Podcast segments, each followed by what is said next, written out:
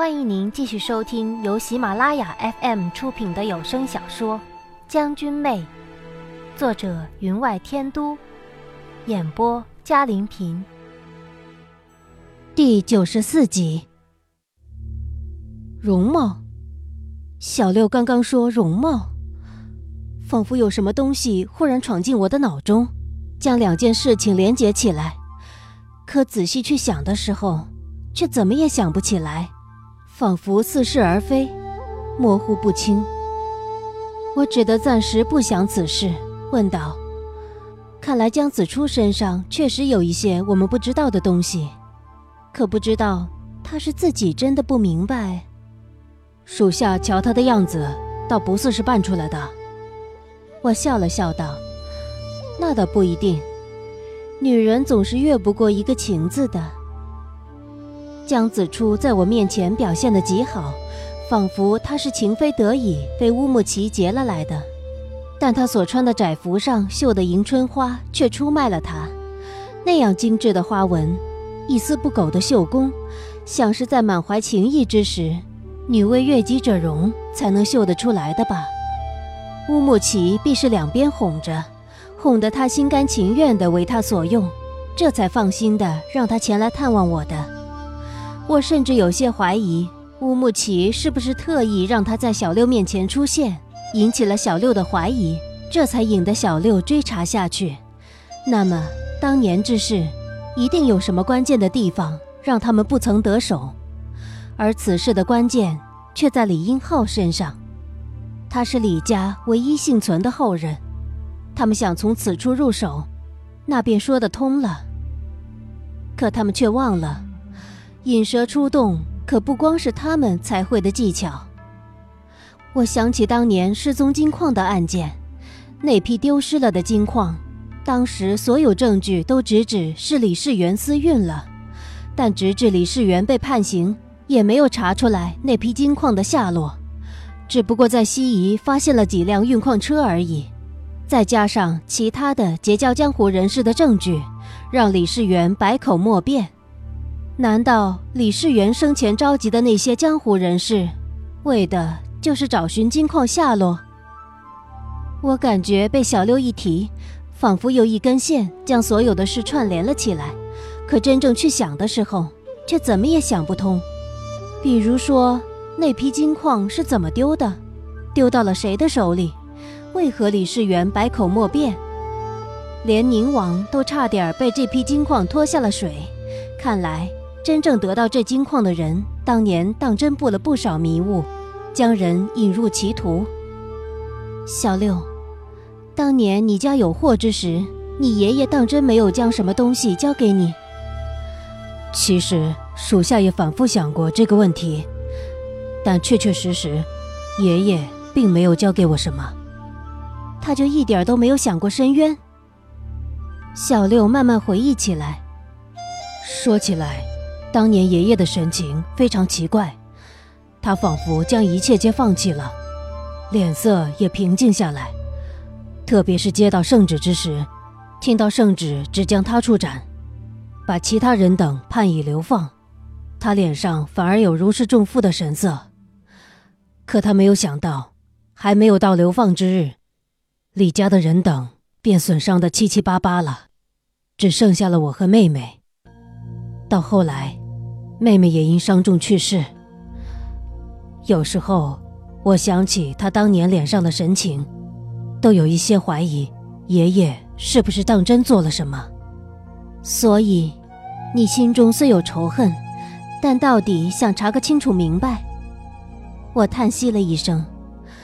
李英浩到底是李世元教出来的，虽然有些叛逆，但骨子里的忠君思想会伴随他们一生。自始至终，他都不愿意草率下手。他和我一样，怀疑上了郡主河，虽知道我和他是父女，却依旧坦诚相告。我值得他如此吗？我身边的人，老三，老四。一个是父亲派在我身边的杀手，一个是朝廷细作，可不知道为什么，我却恨不起来，只因为他们自始至终都未曾真正伤害过我吧。你们三人，老三回到郡主和身边了吧？那日鸳鸯楼之行，我们三人在楼下配合将军，后来老三便放了烟，迷倒了我们几个。等我们醒来之时，便见到了郡帅。后来老三对我们说，他对不起将军，没脸见您。我们这才知道，他一直在元帅手下。我们虽不耻他的行为，但看得出，他对您还是极为愧疚的。可他效忠的，却始终是我的父帅。我喃喃的道：“我和父亲。”始终会有一场对决。小六身为官宦子弟，自然明白这决定之时的艰难。一边是国，一边是亲人，我又能如何？再加上他们将我弄到这里，哪会没有后招？以夏侯商的品性，他必跟踪而至。太子已然不成气候，如果夏侯商再出了什么事，天朝只剩下年幼的昌王。以郡楚河的周密计划，自是将他也算计了进去的。我与他已成了对峙之态，最终的对决却是不可避免的。可如今的情势，我身边已然没人，武功一点也没有恢复的迹象。他们将我的手脚捆得死死的，如果想突围出去，如何做才好？我抚了抚肚子，近日困意却是更深了。吃东西也全无胃口，有身孕的迹象越来越明显。只有这腹中的小生命，带给了我略微的希望。可这也成了他人手里的筹码，我能如何？江子初那里，由我来想办法弄明白。别人不知道，难道乌木齐会不清楚？我低声道：“可是将军。”乌木齐此人狼子野心，宁王殿下虽然计谋策略无一不胜过他，可少的便是这份狠心。你得小心一些。我知道他在提醒我什么，在夏侯商府上之时，无论我怎么做，他都不会伤害我。即便他知道我的计划，知道我在利用他，也依旧任我妄为。但乌木齐就不同了。为了他的野心，他会舍弃一切的。更何况，我可看不出他对我有什么爱意。假扮深情款款，帮我梳一下几天没洗的头发便行了吗？我可不吃他那一套。更何况，我的腹中已有了夏侯商的孩子，将会有和夏侯商相似的眉眼、鬓角，也会有像他一样柔软的头发。只略想一想。我便下定了决心，一定要护他周全。将军，这个时候您才像个女人呢。小六冷不丁的道。我笑了笑，与其他六人不同，小六是半途进的七星位，而且是代替他人进入的。他很少与他人言语调笑，更因家里大祸，几乎整日郁郁寡欢。当日指使他在草原上胡作非为，得了个玉面郎君的外号。原以为他会做不好，可没有想到他却做得如鱼得水。可见此人的性格也是千变万化的。正在此时，小七端了个托盘进来，上面放了两碗粥。最近他经常煮些软的掉牙的东西给我吃，吃的我看了粥就想起呕吐物。所以我便情不自禁地捂住了嘴。怎么又不舒服了？两人同时道：“嗯，小七，你能不能弄些酸梅什么的来？整天吃这个，你不烦吗？”他道：“我不烦啊，这东西有营养，你肚子里的宝宝需要的。来，乖，喝了它。”前一餐吃的东西你全都吐了，可不能再这样了。我望了望他，他容颜依旧俊朗如昔，可我怎么看都感觉他有点像我隔壁的王大妈呢。每一次偷了他的鸡之后，他便拍着篱笆大骂：“俊撵玉，一定是你！你这个杀千刀的！可过了几日，他总叫我去他家吃上一顿鸡肉，语重心长地教诲我：“念玉啊，你是个女孩子啊，不可以这样野的。以后谁会娶你呢？你娘亲又不在啦。”到了后来，我只得转移战场，将偷鸡的场地移到别村去。俊家村的亲戚太多了，每偷一次总被教训一顿，我的耳朵很痒。您正在收听的是由喜马拉雅 FM 出品的《将军妹》。可是，这些人最终都消失不见了，全换成了村头如林的墓碑，其中。自然也包括我的。我不明白，难道野心终比那么多的亲人离去还重要？也许在他的眼中，这些姓俊的人都算不上什么，都是依附他而生的，所以即使他丢弃了，也不觉得可惜。小六也劝我：“你要吃些东西才行，要不然怎么会有体力？你的武功已经失去了。”这里不比中原，王爷又不在您身边。唉，我身边冒出了两个大妈，我只得无可奈何地接过了碗，忍了不适，咬了一根入嘴，甜腻腻的味道更让我想起了呕吐物。我决定转移两人的视线，于是问道：“小七，你帮我把过脉，可有什么新发现？”他果然将视线从那碗粥上转移开了，道：“说来奇怪，一年之前，你的身体本是极寒的，可到了现在，你的身体却被调养的极好了，体内的毒素已然清除，且脉搏之中更现勃勃生机。可有的时候，我却感觉到了你丹田之中的内力。”他迟疑了一会儿，才道：“与宁王殿下的如出一辙。”依我看，有人将此股内力禁制了。你是说，他治疗我之时，将他自己体内的内力转移到了我的身上？你可有办法？我想，这种手法和禁制我们身上的手法是一样的，很可能就是元帅下的手。我心中一亮，你有线索？我记得那本《毒月志》里面提到过这种禁制的手法。这本书原本在你的手上的，可不知道为什么后来却失踪了。我想，必是到了元帅的手里。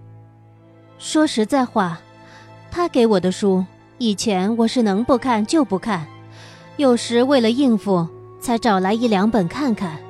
所以有些书来了又去，去了又来，看来郡主和也是睁一只眼闭一只眼。如若不然。他怎么单单用了这种手法？小七瞧了瞧我，低声道：“这本书，我倒是看过。”我愕然地望着他。窗外的阳光有几丝透过窗棂照了进来，射进他的眼眸之中，让他的眼眸带了一些笑意。正在此时，却听到门外传来侍婢传唤之声：“姑娘，王子到了。”请您去前厅呢。我心想，这可正好，可以试试他。小六和小七有些担心，可也没说什么，自是边讨论下一餐做点什么东西给我吃，边向门外走去。小六和小七和我走得近，又是男子，乌木齐反而不拦阻，所以在这些侍婢们看来。就以为小六、小七是乌木齐从中原带过来的净身人，专门用来服侍我的。西夷王宫不兴这些，所以这些侍婢望着他们的眼神极为同情。如此俊美的两人，居然是太监，所以小六和小七在侍婢们当中十分吃得开。我走进花阁的时候。乌木齐正慢条斯理地拿着茶壶往杯里注水，红木桌子上放了一个小小的琉璃罐子。见我走进来，起身扶我坐下，拿了那罐子递给我，道：“我知道，你近日不思饮食，叫人从中原带了些九荆斋的酸梅，你尝尝。”我接了罐子不语，他便苦笑道：“唉，叫小七用老鼠试试，再给你吃。”他一下道出了我心中的怀疑，倒让我略有些不好意思。可尴尬归尴尬，我可不能为了不尴尬就不让小七试了。于是我便道：“也好。”我和他之间不需要掩饰，摆明了我就是不相信他，他又能怎样？但此人的脸皮却是极厚的，刚刚的话对他没有丝毫影响。自取了岸上的杯子，饮了一口茶，问我：“近日天气变冷，夜里可曾睡得好？”我笑道：“还好，只是一人独居，每日听到窗外传来的风声呼啸，未免有些寂寞。”他喜意一闪而过，也不知道他想到了何处。他问道：“那？”你要本王多派些人来陪你。我慢慢的抬头望着他，莫非王子想自己前来陪我？却忽然笑了。王子自是没有空的，只不过想到江妹妹同是来自中原，也许两人时常能见一见，聊一聊，也许能稍解寂寞。他眼中疑惑一闪而过，望着我道：“是吗？”说起来，江妹妹倒真有一双巧手，身陷囹圄，绣出来的迎春花却依旧颜色亮丽。王子不是说要娶我吗？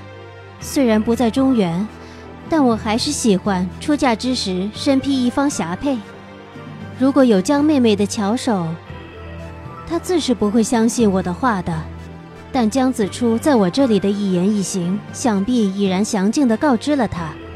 他既然想以江子初来抛砖引玉，那么他定会答应我的要求。听了小六的话以后，我又想了许多。从小六的真实身份想到他能来我的身边，绝非偶然。他们想从他身上知道什么，甚至不惜让江子初来试探他，是否与丢失的那批矿石有关。我想，只要将关键的人全集中于一处。总会有些破绽露出来的，只要露出破绽，那么我才有机会趁机而为。我提的建议，对他来说，不过是在他睡觉之时趁势送了个枕头给他，原想着他会立刻答应的，可不知道为什么，他眼里却忽然有了愤怒，嘴角却微微上扬，笑道：“想姐妹和睦。”哦。难道你劫持江姑娘的目的并非如此吗？我微微的笑道：“原来王子还是想将她一并收入后宫。”他沉声道：“只要你不愿意，我自不会的。”他倒是挺合小六的眼缘的。我即使这样挑明，他的表情依旧没有什么改变，反而笑道：“那好。”就让他和你住在一处，也好有个照应。我一直弄不明白，王子有了我不就够了吗？为何还抢了江妹妹来？我直接笑着问他，见他沉默不语，便道：“王子如敢为难，不愿意回答，也就罢了。依我的猜测，想必江妹妹对王子来说，也是一个不可或缺的人吧。”他再怎么重要，又怎么抵得过你？他轻声叹道：“是吗？如果江妹妹听到你这话，不知道会不会伤心？”我抬眼向他笑道。他脸色有些阴翳，笑意却已消失不见，眼角如冰，望定了我。你，一点儿都不在意。我心知不妙。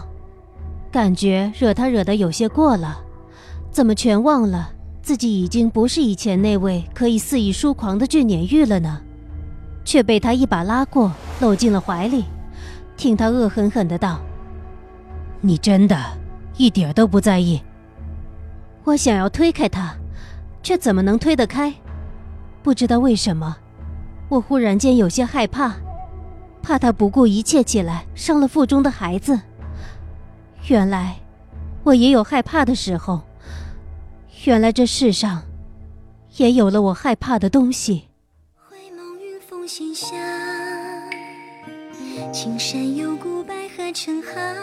听众朋友，本集的将军妹就播讲到这里，感谢您的收听。